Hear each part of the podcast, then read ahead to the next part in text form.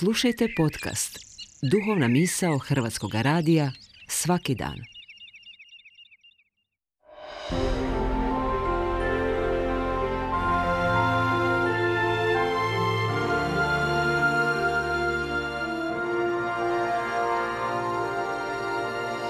Duhovna misao. Urednica je Blaženka Jančić.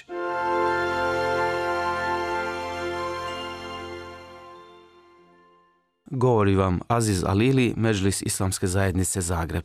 Suprotno pojmu iman, vjerovanje, nije nevjerovanje, kufr, već licemjerje, nifak, hotimično obmanjujuće iskazivanje vjere kao pouzdanja u Boga i čovjeka. Stanje licemjerstva je znak čovjekove unutarnje nesigurnosti i odsustva moralne odgovornosti za mir u društvu. U jednom hadisu Božji poslanik nam kaže da se licemjer može prepoznati po tri znaka. Prvi je da kada govori laže, drugi je da kada nešto obeća on to iznevjeri i treći znak je da kada mu se nešto povjeri on to izda. A Kur'an veli: spašen je svatko tko očisti svoju dušu, a stradao je svatko tko je uprlja. Duhovni život, moralno-etičke vrijednosti i težnja za višim svijetom bitna su obilježja čovjeka. On se samo time izdvojio od životinje. U tome je njegova ljudska suština. To je upravo onaj amanet kojeg zbog njegove težine zemlja i nebesa nisu smjeli prihvatiti. U čovjeku, biću duha i materije, stvorenju dvostruke naravi, neprestano se vodi borba između dobra i zla, pobožnosti i odanosti strastima. Sve je očigledniji raskorak između duhovnih i materijalnih vrijednosti. Materijalne se vrijednosti same nagonski nameću, a druge se velikom žrtvom i odricanjem prihvaćaju.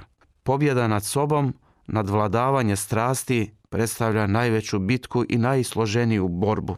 Na to nas upućuje izjava poslanika Islama Muhammada alaihisselam, koji je dao vraćajući se iz teške bitke s neprijateljima, pa je rekao: vraćamo se iz male bitke i ulazimo u veliku bitku.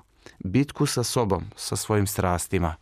Ovo nam opet otkriva duboki smisao jednog drugog hadisa u kojem poslanik svoju misiju definira i svodi je na usavršavanje etičkih vrijednosti. Poslan sam da usavršim moralno-etičke vrline. Malo je ljudi koji teoretski pravilno ne misle, ali ih je još manje koji u praksi ne griješe.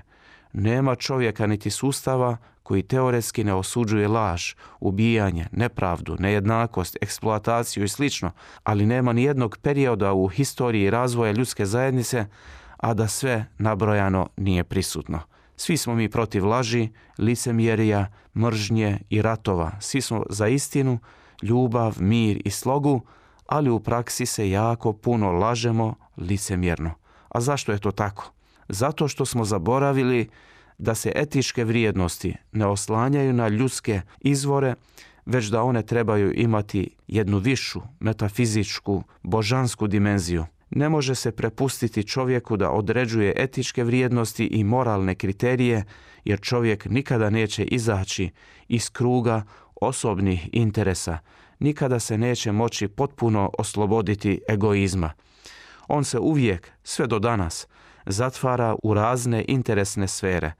Za čestito i moralno društvo potrebni su čestiti i moralni pojedinci. I sam Kur'an puno više govori o moralnim normama nego o pravnim propisima, jer kur'ansko stanovište je da je za zdrav i pravilan razvoj društva mnogo važnije razviti i učvrstiti vjeru i moral kod ljudi nego donositi pravne odredbe. Ako uspijemo izgraditi dobroga vjernika i moralnu ličnost, takva osoba će uvijek biti svjesna da će se vratiti svome gospodaru i da će polagati račun za svoj život i postupke. S tom sviješću osjećaj odgovornosti ostaće uvijek duboko usađen u njegovoj duši i on se nikada neće ponašati neodgovorno i nemoralno.